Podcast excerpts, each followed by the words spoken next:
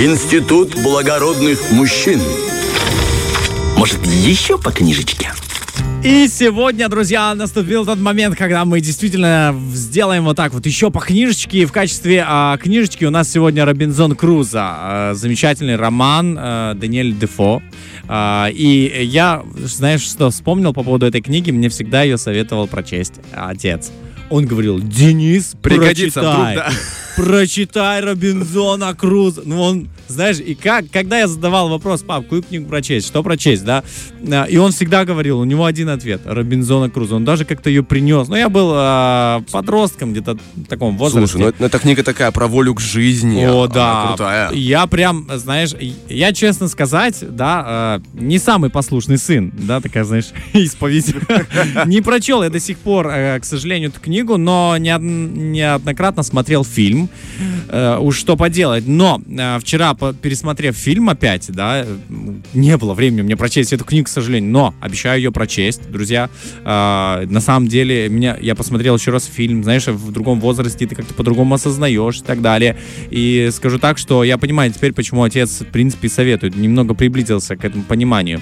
Но касательно Робинзона Круза, если кто читал, кто не читал, может посмотреть фильм. В принципе, у нас хороший советский фильм снят э, с замечательным актером. Правда, не помню его имени, но играл он потрясающе Робинзона Круза. Очень образованно тогда, несмотря на то, что человек оказался на необитаемом острове. Итак, первое издание Робинзона Круза вышло а, в свет в Лондоне 25 апреля а, 1719 года без имени автора. Да, оказывается, Дефо а, выдал это произведение за а, рукопись, составленную самим героем, о котором повествуется якобы, да. А, писатель, ну, пошел на это, как ты думаешь, почему? Не знаю, наверное, потому что не хотел славы. и- Ой, кто же не хочет славы? Ладно, ну, расскажу, Но, почему может быть, он, деле. я, я же не знаю, на каком этапе он был своего писательского творчества. Может быть, он был начинающий и сомневался еще. А, но, в принципе, вот сомнения, да, могли одолевать Если его. помнишь, э, некоторые писатели и поэты вначале брали себе псевдонимы. Да, но И- он решил тоже взять псевдоним этого героя книги. На самом деле, писатель а, пошел а, больше, знаешь, на эту меру по необходимости, чем по расчету. А Почему? Книга а, вообще обещала хороший сбыт, и Дефо а, был заинтересован в ее материальном успехе, естественно. А, но а, он понимал, что имя, ну, он как был журналистом, э, журналист, который пишет острые публицистические а, памфлеты, скорее, ну, его репутация повредит этой книге. То есть, да, а, понятно, кто это все-таки пишет, все не буду я читать. То есть отношение скорее не к книге, а как к человеку могло бы нарушить успех этой книги. Поэтому То он есть он считал себя решил- таким себе человеком, да, получается? он считал, что не то чтобы таким себе, думаю- не думаю, что он о себе плохо говорил, но он говорил, что а, она не достигнет просто того, чего могла бы достичь под другим именем, например, или под не под именем, да, под чистым чем-то, Ага. да. А вот так у него репутация уже была, э, может быть, где-то э, запятнана, а может и не запятнана. То есть насчет этого не могу сказать. Но тем не менее, сразу бы люди воспринимали эту книгу через призму э, того, кем является ее автор. Согласись? Ну Ведь да, мы часто да. смотрим на э, какие-то поступки, э, зная о человеке, да, какие-то вещи. А, так вот, почему он так сделал. Понятно, ну, типа, что им движило и так далее, да, двигало. Поэтому он э, скрыл свое авторство, дождался, пока книга не обрела на самом деле невиданную славу.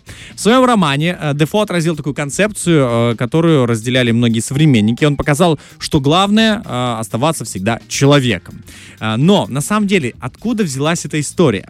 Э, Что послужило прототипом этой истории э, о человеке, который оказался на острове? Насколько ты знаешь, э, ты помнишь, сколько лет он находился на острове? Давайте Я- варианты, давай варианты. Мне кажется, 15, я не помню. Хорошо, 15, э, 25, э, 28. Давай 28, очень точное По число. максималочке, да, он находился 28 лет на острове. Но с чего все началось? А, вообще, а, а, история почти взята с реального случая в жизни. А, был такой, значит, матрос а, Юнга, да, скажем так, Александр Силькер, Силькерк. Он был моряком, а, который прожил на необитаемом острове более четырех лет. Как вся история начала, началась? Э, Вот этот Александр, и труднопроизносимая фамилия, но Александр будем его да, называть, он хотел очень сильно э, вырваться из дома э, и начать действительно путешествовать, вовлекаться в разные авантюры. И тут он попал на одно, из, на одно судно, э, где поссорился с капитаном, этого судна. Хотел авантюру, так да, и говорится. хот- получил. Но на самом деле до вот этой ссоры было очень много авантюр. Они там плыли в Индию за золотом э, и так далее. Ну вот, э, была ссора, значит, и он говорит, все, я ухожу, да, вот. И написано в бортовом журнале, вот на самом деле история, что э, Александр Селькерк, да, э, был, э, значит, э, ну, убыл с судна по своему желанию. Высадили его на воду, шлюпку, значит, э, шлюпку туда положили топор, нож, котел, э, еду на день, да, и у него даже было ружье с э, патронами. Да? И он, его высадили на остров Мас Тиера, что в 600 километрах от Чили. Да? Чили мы знаем, где примерно. Так вот, он думал, а, сейчас на остров поплыву, значит, э, и там корабли часто проплывают, все нормально, меня заберут через некоторое время. То есть он сознательно пошел на этот поступок.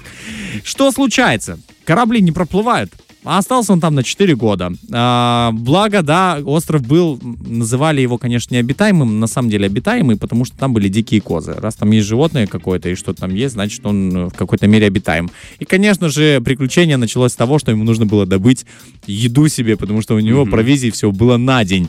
А, было ружье, значит, была и еда, собственно. Коз он мог эм, поймать таким образом, а, ну, охотиться, короче, он начал. Ну, у него же патроны не бесконечные. Да, но он же начал, да, выращивать, наверное, там, я предполагаю, что-то. Ну, я не знаю, как история на самом деле в реальной жизни продолжалась, но он как-то выжил 4 года, там прожил. Так вот, Робинзон Крузо взял, поместил своего персонажа, естественно, так как Даниэль Дефо был писателем, он фантазировал, он прочитал очень много мемуаров о морской теме, о путешествиях, а, о пиратах. То есть э, человек, на самом деле, перед тем, как написать это все, он, ну, загружал в себя информацию, аккумулировал это все и написал действительно в таких подробностях все, хотя не бывал там ни разу в тех местах.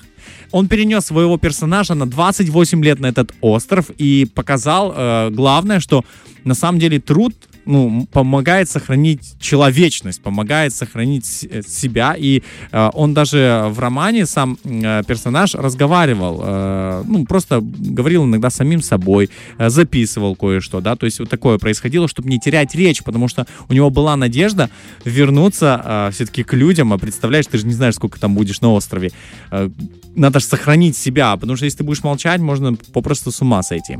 Так вот, э, таким образом, Даниэль Дефо э, показ... зацепил многих молодых людей того времени, когда была выпущена книга. И сегодня даже, я бы сказал, вот лично меня, э, этот сюжет, этот роман и та мысль, которую хотел донести автор, зацепил. Поэтому, друзья, давайте такой челлендж, прочтем эту книгу вместе. Если вы еще не, читали, посмотрите фильм.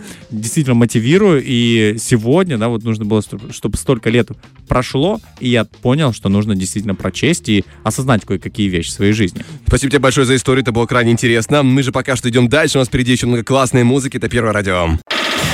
Фреш на первом.